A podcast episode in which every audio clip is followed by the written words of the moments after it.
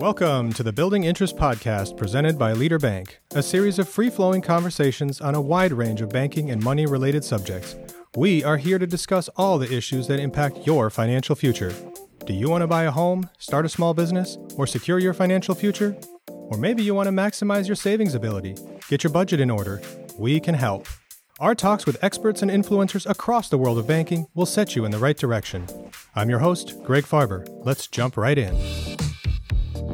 We are back with the Building Interest podcast, and today we'll be talking about taking control of your financial future. I'm your host, Greg Farber, and I'm here with a few financial experts our very own Savy Ouk-Fernandes, Vice President, Retail Bank Trainer, and Elevate Relations Manager here at Leader Bank, and Chris DeCilio, owner of DeCilio Financial. Savy and Chris, thank you both for joining me here today. Well, thank you for Pleased helping us, here. Greg. Thank you. We're happy to be here. Awesome. Well, Savy, I want to start with you. You've Sure. been with Leader for a number of years now. We were just talking before how we both feel like we've been here for a long time. yes. And I'm curious to know what drew you here to Leader. Were you in banking at your prior job as well, or and what made you decide that Leader was the place for you?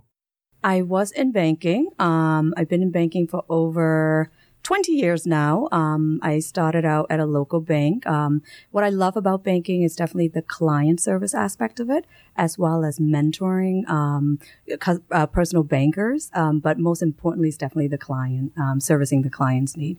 What got me here to Leader Bank, it's the community, the sense of caring. Um, it's it's definitely a family environment A local brand a as opposed local to a big bank. Correct, exactly. Everybody knows everybody. At the end of the day, we all look out for each other. And especially when it comes to clients, referral base is very important. And I think all of our clients are very happy, very satisfied with the service level that we provide. And I, I really love that aspect of it about Leader Bank. Absolutely. I couldn't agree more. Um, so, Chris, and again, welcome and thanks for being here. Thank you. Um, when you first met Savy, was she already here at Leader? I believe so. Um, my recollection is about 10 years ago, I was looking to refinance my mortgage. I got a tip on Leader Bank. And after that process was done, my mortgage officer introduced me to Savy, who was working on creating Yeah. like a business collaboration type effort. Networking group. Yes. Yes. Yes. And that's how our professional uh, relationship Yep. started. So let's back up a second here and, and lay the foundation. Um, Chris, can you explain for our listeners what is a financial planner and what is your role to the client? Well, let me answer that a couple of different ways.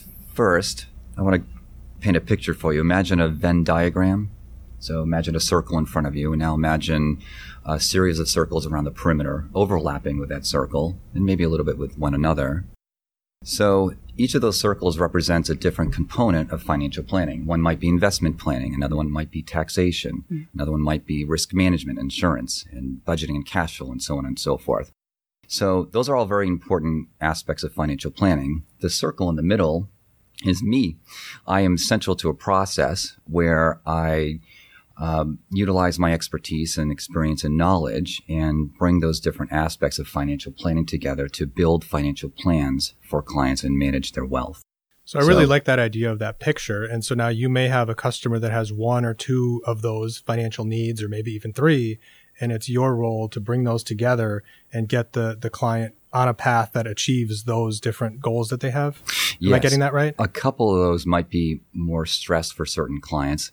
Um, most clients actually have a need for all of them to some degree. They just don't know it. Taxation But- sounds like it would be a stressful one Yeah, for the clients, right? yes, it, yes, it certainly is, and that's a that is one of um, over the course of a lifetime of an individual, usually their biggest cost. So that's a very important aspect. They're all very important, um, but that answer is kind of a Investopedia, sort of a textbook kind of answer. Okay. Um, the other way I approach my job is from the perspective of psychology. So there's a discipline called behavioral finance.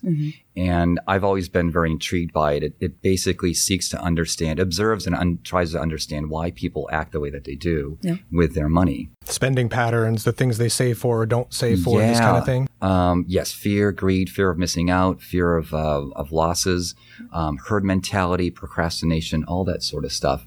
And so sometimes my job is very simple. It's just trying to get people to do things that they sort of already know how to do and they could probably do themselves, but for whatever reason, they don't do it.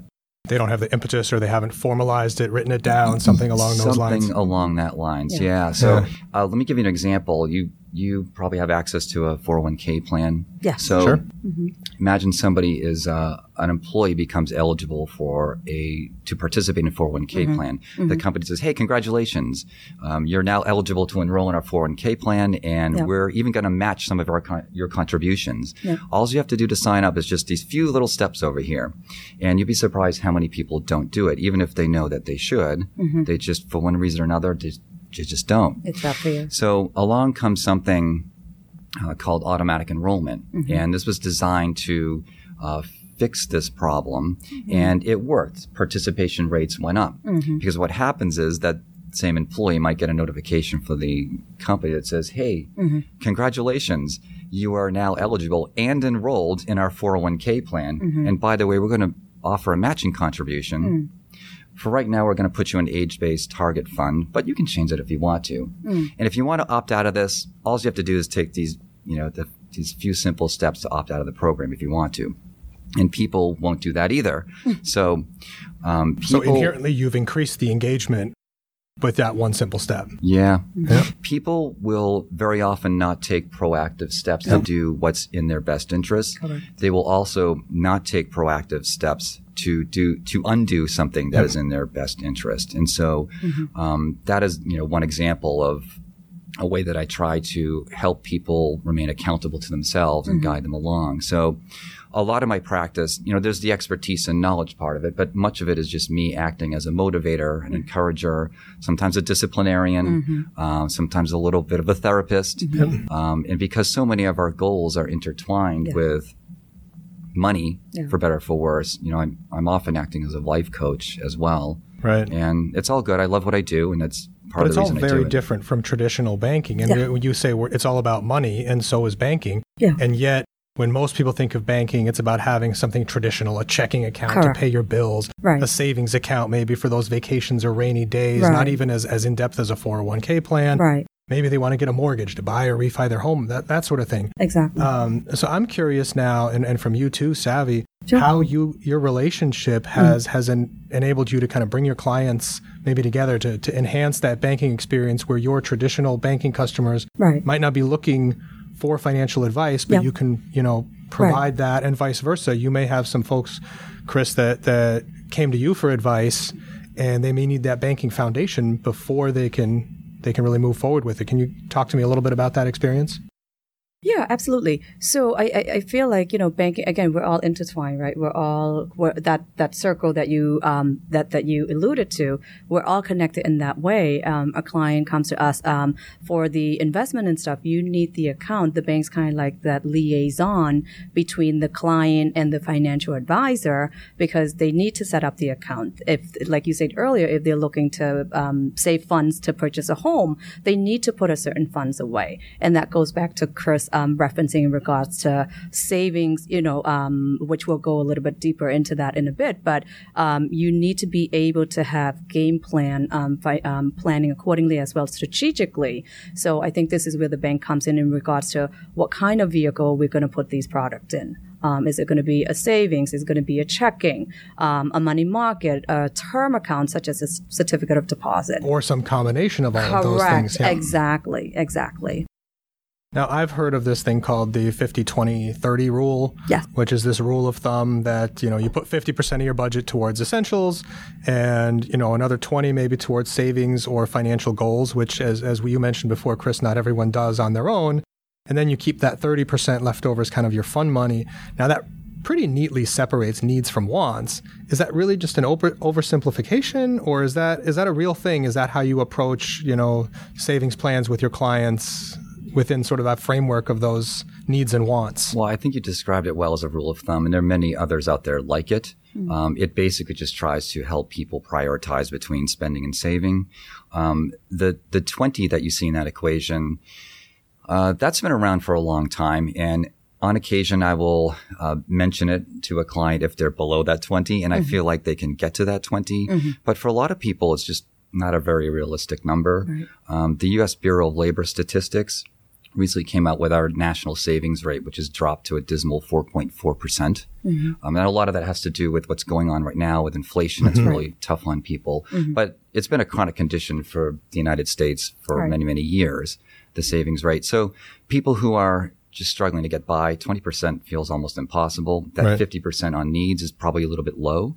Um, on the other hand, there are high net uh, income earners, uh, income earners, um, and net worth individuals who have the means to save more than 20% mm-hmm. percent and need to if they're going to maintain that lifestyle Right. later in life. Mm. So what I encourage people to do really is to develop their own equation. And that really starts with establishing some goals, maybe doing a budget, figuring out where their money goes mm-hmm. and making a determination of, well, how much money do I need to set aside in order to make that financial goal happen? And that helps people prioritize between how much they save and how much they spend.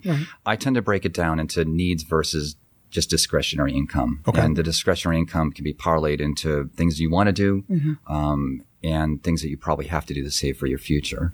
Right. So the needs includes a little bit of future saving for retirement, things like that. But then some savings is also in that discretionary as far as vacations or, or things like that. So it kind of encompasses both of those, those yeah, I guess sides. it begs the question: What is a need and what is really a want? Right. Is a vacation a need? Um, Is it a is it a want? Um, but you had mentioned, you know, saving for retirement maybe as a need. I actually encourage people to to look at it that way, um, to pay themselves first, almost look at themselves as their own creditor, Right. um, if they can, because um, that's I think one of the best ways to save for the future. Just put yourself in an automatic savings plan and make that part of something that you um, adhere to. So not necessarily always 50, 20, 30, but like you said, as a rule of thumb, kind of a starting point to see what are your goals, what are your needs, and then how to fit those into 100%. Yes. Yeah, yeah, exactly. The other thing I want to add too is that with direct deposit, you know, it's one of those platform that definitely can help client, but a lot of client don't. It, like you said earlier, we we have to simplify things for clients, right? Um, if the process is more involved. People get discouraged. So I think with my role and Chris' role, it's all about simplifying, you know, helping our client to simplify their banking experience as well as simplifying their financial process. But direct deposit is one of those things. You set it, you forget it Yep. right? And So before you know it, that funds accumulate to now you're over exceeding your um your budgeted amount. So we we talked, you know, I think that direct deposit is one of the components that um, people don't really take advantage of. That is a great point, and I, you know, I actually do that myself. Uh, when um, when we first started a family, we decided that some of our paycheck would just automatically go Right. into a, a house fund for Yep. repairs, Right. and an activity fund so that we Exactly. could pay for things like summer camps that Right, have started right, right, now and- and things. Mm-hmm. So where I don't have to think about, and the the take home pay I get already has that carved out of it. Like you say, it's, it's simplified, it's automatic, and that savings tool is is actually happening. Right, right. I'm very much a favor uh, in favor of simplification as Yeah. well and auto- automating as much as you can of Yes. the process. Exactly, exactly. Yeah. Now, Savy, so if a client approaches you with a bigger goal in mind, um, they might be a new client, they might be Mm-hmm. an existing client of the banks or whatever, but now they've decided they want to start saving for a down payment on a house. right, right. Uh, that's a much bigger goal. That's probably not going to happen if you set 200 a month aside in, in, a, in a, from your paycheck or something. Right. Um, is this something where then your professional relationship with Chris? Right. It's it, of course it's it's about exploring that exploratory phase to um, understand what the client's needs and wants are. Right. Um, we need to, and number two, we need to be able to. Part of that exploring phase is how much can they budget for, right? And I think that's when Chris comes in. Um, if they want just maybe a basic savings account, we can absolutely do that, or even a money market account. But if they're looking for something that is more um, that will take maybe a couple years or so and stuff, that's where when Chris comes in. So I just want to come back to something that I, I mentioned early Mm-hmm. on when we got started in this episode. And we talked about you've been here for a long time. Yeah. And you talked about how much you love the clients and kind of what keeps you coming back. What is it that keeps you coming back to work every day, Chris, and, and, and being being part of this this money engagement for clients? Well, I think I fell in love with the concept of financial planning in my early 20s. I didn't really get much out of my college experience. I learned what I wanted to do after I paid all that money.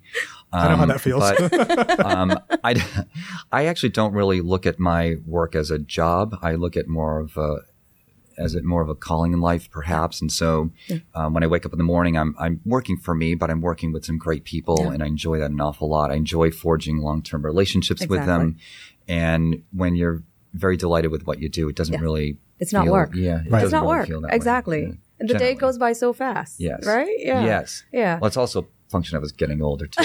But yes, I mean, when you like what you do, it does make Right. the day go by It- Definitely. it- right, exactly. And I, I think that, you know, when you love what you do, definitely shine through to your client. And it's so genuine, it's so sincere. And I feel that in the line of work that we do, that, that sincerity translate into trust. And we know that when it comes to client finances, people are hesitant, you know, there's a lot of hesitation, a lot Right. of concern. So trust play a, a huge, huge component with the decision making. Because when it comes to decision, it's all emotional. Right. Right? But you have to be comfortable. You have to feel that connection with the person that you're working with in Exactly. both ways. Exactly. You have to feel it. The client has to feel it. Exactly. Exactly. Yes, it does need to be mutual. very Yes, much. exactly. Exactly. So, as a parting thought, and not Mm-hmm. necessarily specifically for either one of you, I, I want to touch on you mentioned the economy Mm-hmm. and how much things seem to be changing every day in our world.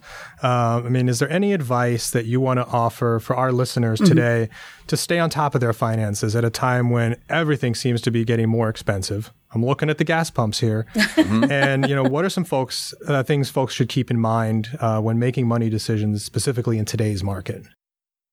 Well, I would say the first thing is that it's okay not to feel great about what's going on. It's a very normal uh, feeling. It never feels good to watch account balances shrink and um, uh, to have to pay more to fill up your car or to buy groceries or what have you. Um, I think if you're somebody who's constantly looking at your account balances, that's probably not healthy. Right. Um, on the other hand, I do think times like this give you an opportunity to do what we might call a gut check and just to figure out, okay, um, am I being too aggressive with my portfolio? It's one thing to you know, hypothetically think about, um, say, a 10 or 15 or 20% loss on your assets. It's another thing to actually go through it. Um, so I think this is a, a good time to reevaluate where you are. And if it turns out that you, um, your, your goals haven't changed and you had positioned yourself where you are for the right reasons and you have a good emergency reserve, which is probably important nowadays because if we go into a recession, you're going to need it, Right. maybe. Um, if all things check out, then I would say um, not to stress too much. Just Yeah. you know, stay on the train Yeah. and uh, keep plugging away at your goals. And Exactly. Yeah. Nice. Yeah. Yeah. I, I, I want to add that my, my advice would say again, don't panic. I mean, changes come and go, right? Yep. We all live through it, right? And we all, we all overcome that. And if anything, we, we, it prepare us to, to be even more prepared in the future. So it, it's definitely, it, it's short term. I don't want to say short term, but it's change is not permanent. Right. Right. So we just need to be flexible and like Chris said, don't panic, don't stress ourselves because we're, we're, we're, we're all going to overcome that. yeah, not take to stock make any of where we are, make Yeah. sure what we we have the means to take care of what we need to right now. But exact- don't panic and go liquidate the, those other assets that you've been saving and freak Right. out or something. Stay stay the course with with kind of keeping a level head. Like you said, it's not healthy. I remember No. checking my 401k balance earlier this Yeah. year, and I decided not to check it again, and I haven't since. and I don't even want to know Yes. because it's not for today; it's for tomorrow. That's when Chris said to me, "Don't log into your 401k. no point in looking at it now. You'll be fine." yes, it's just losses on paper currently. No, that's that's great advice. I hope that helps the folks listening, and uh, I just want to say thank you both for Thank being you. here today. I had a great time. Thank I you, hope the listeners enjoyed it. Yes. And uh, if you have any other closing thoughts or anything, by all means, and uh, thank you again. well, thank you. Thank you for having us. I just need to read a quick disclaimer. Again, I am Christopher DeCilio, principal of DeCilio Financial of Arlington, Mass. Securities and investment advisory services are offered through FSC Securities Corporation, member FINRA SIPC. FSC is separately owned, and other entities and or marketing names, products, or services referenced here are independent of FSC. DeCilio Financial Inc. is not affiliated with or owned by Leaderbank NA, and all opinions expressed by Christopher DeCilio are his own and not the opinions of Leaderbank.